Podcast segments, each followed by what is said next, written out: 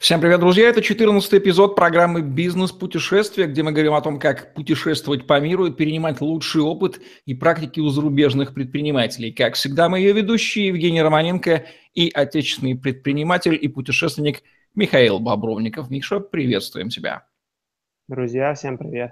Ну, для начала поздравим тебя с возвращением с нового света, с американского континента, где ты провел немало времени и вещал – Оттуда массу интересного ты привез. Не будем раскрывать секреты, ты их выдашь в той обстановке, в которой считаешь нужным. Ну а сегодня мы говорим про нашу бывшую Советскую Республику, ныне троицу, входящую в троицу прибалтийских стран, Литву, страна формально находящаяся в Евросоюзе, если я не ошибаюсь, но, как всегда, сохранившая частички прошлого. Тоже будем разбираться, чего ты там увидел с точки зрения предпринимательской хватки цепкого, цепкого взгляда.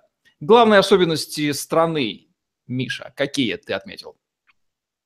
Когда въезжаешь в страну, на самом деле не чувствуешь отличия э, в том, что ты находишься в Евросоюзе.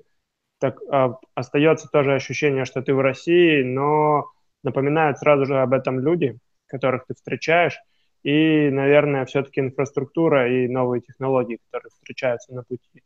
А, сразу было заметно при въезде в страну, что сами литовцы и сама страна немного не, как-то а, не очень любит советское прошлое и намного ближе от, воспринимает какие-то западные тенденции и течения, которые приходят сейчас в страну.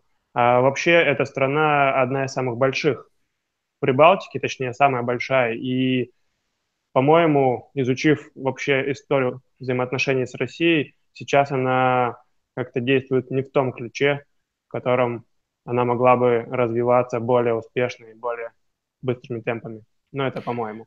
В соотношении с Эстонией и Латвией, что, какие признаки явно выделяют Литву в этих трех странах? Могу сказать, что население это 3 миллиона все-таки, поэтому здесь как-то побольше городов, побольше э, именно динамика жизни, быстрее ритм жизни. И есть такие города, как Каунас и Вильнюс, достаточно два крупных города. Э, Вильнюс один из э, городов, который входит там в пятерку э, комфортных для жизни стран в Европе э, и по уровню жизни, и по стоимости жизни. Каунас – это один из центров развития, экономического развития. Там есть и э, свободная экономическая зона. И как-то, честно скажу, э, намного быстрее вся страна, жизнь в стране мне показалась, и вообще более она международно интегрирована в Евросоюз. Что ты можешь сказать о литовцах, кроме того, что ты уже обозначил? Какие это люди?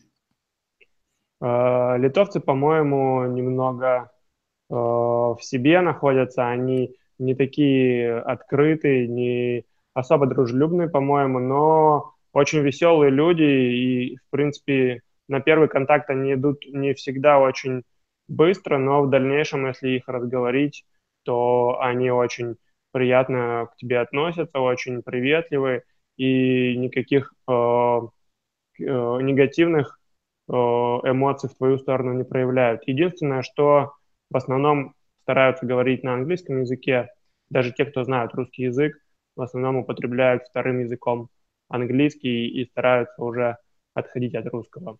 Что насчет населения еще могу сказать, это то, что вот за последнее время, с того момента, как страна вступила в Евросоюз, э, я узнал, что больше миллиона э, человек уехало из страны в Западную Европу, и по этому показателю, по оттоку населения, Литва на первом месте в Европе. И местное население активно покидает страну, даже сейчас. Э, ну, причины, я так думаю, что я позже обозначу, потому что они действительно есть, они налицо, и местное население ищет более какие, э, удобные для жизни э, части Европы. Какие следы Евросоюза сразу удается обнаружить на литовской земле с точки зрения бизнеса и экономики? Сразу же бросается развитие альтернативной энергетики, то есть это ветряные мельницы, которые можно наблюдать почти на всей территории Литвы, хорошая транспортная инфраструктура и информационное обеспечение. Местные предприниматели и знакомые рассказали мне, что очень, быстро, ну, очень хорошо э, настроены коммуникационные э, средства информации и средства массовой информации неплохо работают на основании этого. И вообще вот именно коммуникация внутри страны очень хорошо отлажена. Вот такие вот есть детали проявления новых технологий, которые были заимствованы с Запада. И с учетом всего этого Литва бы могла более активно развиваться, не, если бы она не предпринимала таких активных шагов по отдалению от нашей страны. Давай, раскрывай интригу. Что является, на твой взгляд, главным препятствием, торможением, о котором ты явно, явно намекаешь, в развитии литовского бизнеса, литовской экономики? Ну, в первую очередь, э, до того, как были введены санкции, это то, что Россия была первым бизнес-партнером э, Литвы. Э, а Литва, поддавшись на европейские тенденции, ввела санкции и была одним из сторонников, из первых сторонников введения санкций против России. Соответственно, Россия тут же ввела эмбарго, и экономика Литвы упала в несколько раз, буквально там на 30%. Соответственно, они сами себе вы, вырыли яму там на, на, на пустом месте. Следующее, что я вижу, это то, что Литва полностью зависима от энергоресурсов. Она не производит никаких практически энергоресурсов на своей территории, а все, что вся энергетика, которая питает страну, это все заемные ресурсы, ну, точнее, покупается в других странах и, соответственно, используется внутри своей страны. Соответственно, как я узнал, это очень дорогие, очень дорогие цены на электроэнергию внутри страны. Соответственно, для развития бизнеса это тоже очень неприятный фактор, потому что, ну, как мы все знаем, энергетика и вообще обеспечение энергией бизнеса – это один из ключевых факторов для активного его развития. Вот, в принципе, два таких очень важных момента, которые мешают этой стране двигаться вперед. Национальный литовский предпринимательский дух, который, безусловно, существует, как он находит выражение в национальном бизнесе и чем вообще занимаются литовские предприниматели на своей земле? Ну, как мы знаем, Литва очень известна своими сельскохозяйственными угодьями, моло, молочным производством, молочной продукцией. Но в связи с тем, что санкции были введены против России, Россия ограничила поставки этой продукции на территорию нашей страны, соответственно, и мы отказались от этих продуктов, а Литва очень э, сильно сократила объем производства. Ну, могу сказать сразу, что когда путешествуешь по Литве, передвигаешься по ней, сразу видно очень ярко ее сельскохозяйственное развитие, то, что очень много ферм ты видишь на пути, каких-то промышленных производственных предприятий, которые занимаются пищевой продукцией. И еще это очень ярко выражено, как я сказал, развитие альтернативной энергетики за счет того, что нет собственных ресурсов а, у этой страны, она старается любыми способами как-то выходить из сложившейся ситуации, и э, это как раз-таки один из плюсов в том, что она все-таки находит выход и развивает очень активно альтернативную энергетику. Также литовский бизнес, э, я думаю, а еще он отличается, конечно же, э, там, э, перерабатывающей промышленностью. Россия очень много инвестирует в перерабатывающую промышленность Литвы. И могу сказать еще одну такую отличительную особенность. Литва 90% э, э, банковского сектора, финансов, которые в банковском секторе Литвы находятся, это иностранные инвестиции. То есть Литва полностью практически существует за счет иностранных инвестиций, которые приходят в эту страну. Следы этих самых иностранных инвестиций, там, предприятия, вот, систем, насколько они выраженные? То есть инвестируют иностранцы в Латвию, как тебе показалось?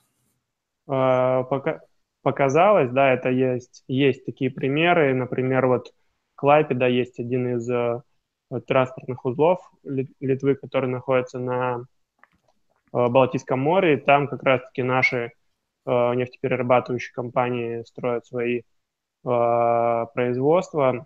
Также развивается, конечно, активная инфраструктура. Страны из Европы инвестируют в Литву, инвестируют в развитие инфраструктуры, дороги очень в хорошем состоянии.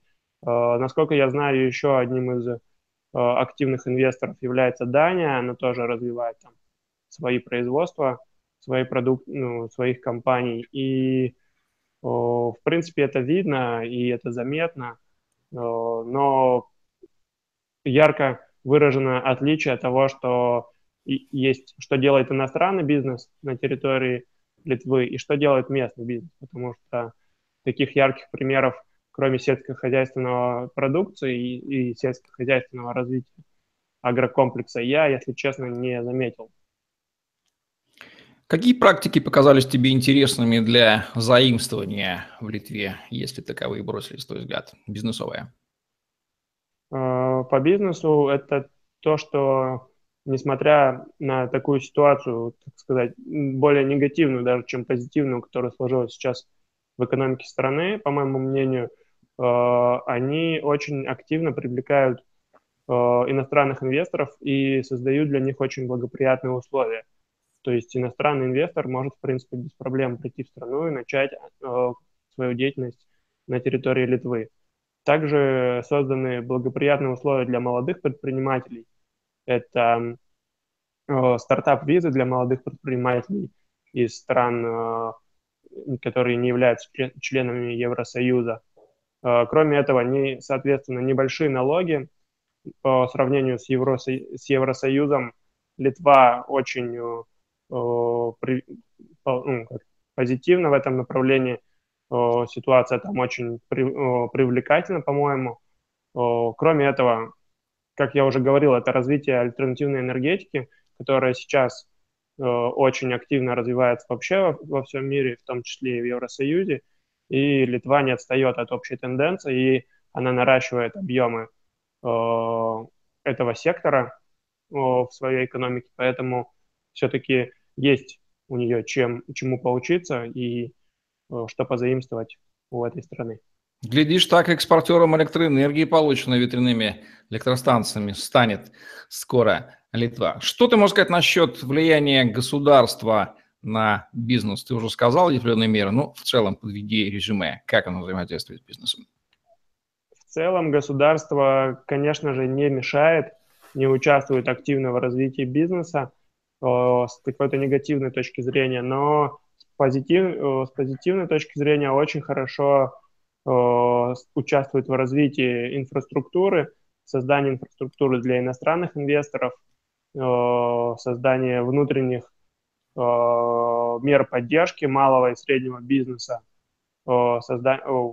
государство активно создает свободные экономические зоны на территории страны. Это значит то, что предприниматели местные и предприниматели из других стран могут получить очень большие Э, налоговые льготы и очень э, привлекательные условия для ведения бизнеса есть на территории этих свободных экономических зон.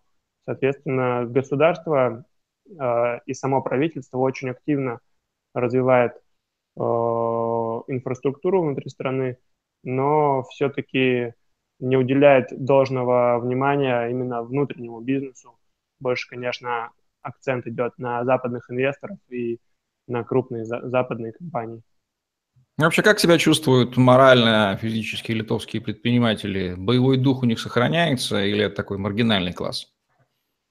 Э, больше все-таки э, э, большинство, с кем я общался, они все-таки заинтересованы в том, что чтобы переместиться на западную часть Европы, потому что все, они чувствуют по их ощущениям, по впечатлениям, которые они рассказывали, все-таки ощущается то, что Литва – это самый край Европы, что дальше только Беларусь и Россия, что это все-таки не центр, это не Голландия, не Германия и не Франция, это не те страны, где активно все развивается и движется вперед. И те, кто какие-то идеи развивают и видят, что они могут иметь место на территории Евросоюза, они, конечно же, перемещаются в другие страны для того, чтобы чувствовать себя там более комфортно и уже более успешно развивать свой бизнес и э, свои компании. Почему ты рекомендуешь отечественным предпринимателям поехать в Литву и увидеть ее своими глазами? Чего ценного они там сумеют вынести? Э, я бы посоветовал съездить в эту страну для того, чтобы посмотреть, как небольшая страна с таким э, фундаментом, который она смогла получить от Советского Союза, э, находит выходы из сложных ситуаций, которые сейчас, в которые сейчас она попала в связи с э, внешнеэкономической политикой. Э, посоветовал бы посмотреть, как Евросоюз, э, как влияет Евросоюз на страны Прибалтики и сделать выводы, хорошо это или плохо, Нужно ли России в Евросоюз вступать? Да, да. Это для каждого человека это будут какие-то свои определенные выводы, потому что все-таки, ну, когда миллион э, жителей своей страны уезжают куда-то за границу, то это уже какой-то показатель все-таки, по-моему, очень значимый. Ну да, когда свои люди уезжают из собственной страны, это всегда значимый показатель. Руководству страны стоит призадуматься, о чем это вызвано. Проблема это характерна не только для Литвы, как мы понимаем. Ну что ж, Миша, спасибо за этот интересный бизнес-экскурс в территорию пространства и думая ментальность литовского народа немногочисленного, но тоже живущего и ведущего деятельность на своей территории. Об этом мы узнаем в программе «Бизнес-путешествия», где мы говорим о том, как путешествовать по миру, развиваться и перенимать лучший опыт бизнес-практики у зарубежных предпринимателей. Михаил Бобровников, Евгений Романенко были с вами. Ставьте лайк, подписывайтесь на наш YouTube-канал, чтобы не пропустить новые интересные видео с вашими любимыми экспертами. Внедряйте лучшие. Михаил вам об этом рассказывает не тая. Всем спасибо, всем пока. Всем пока, до встречи.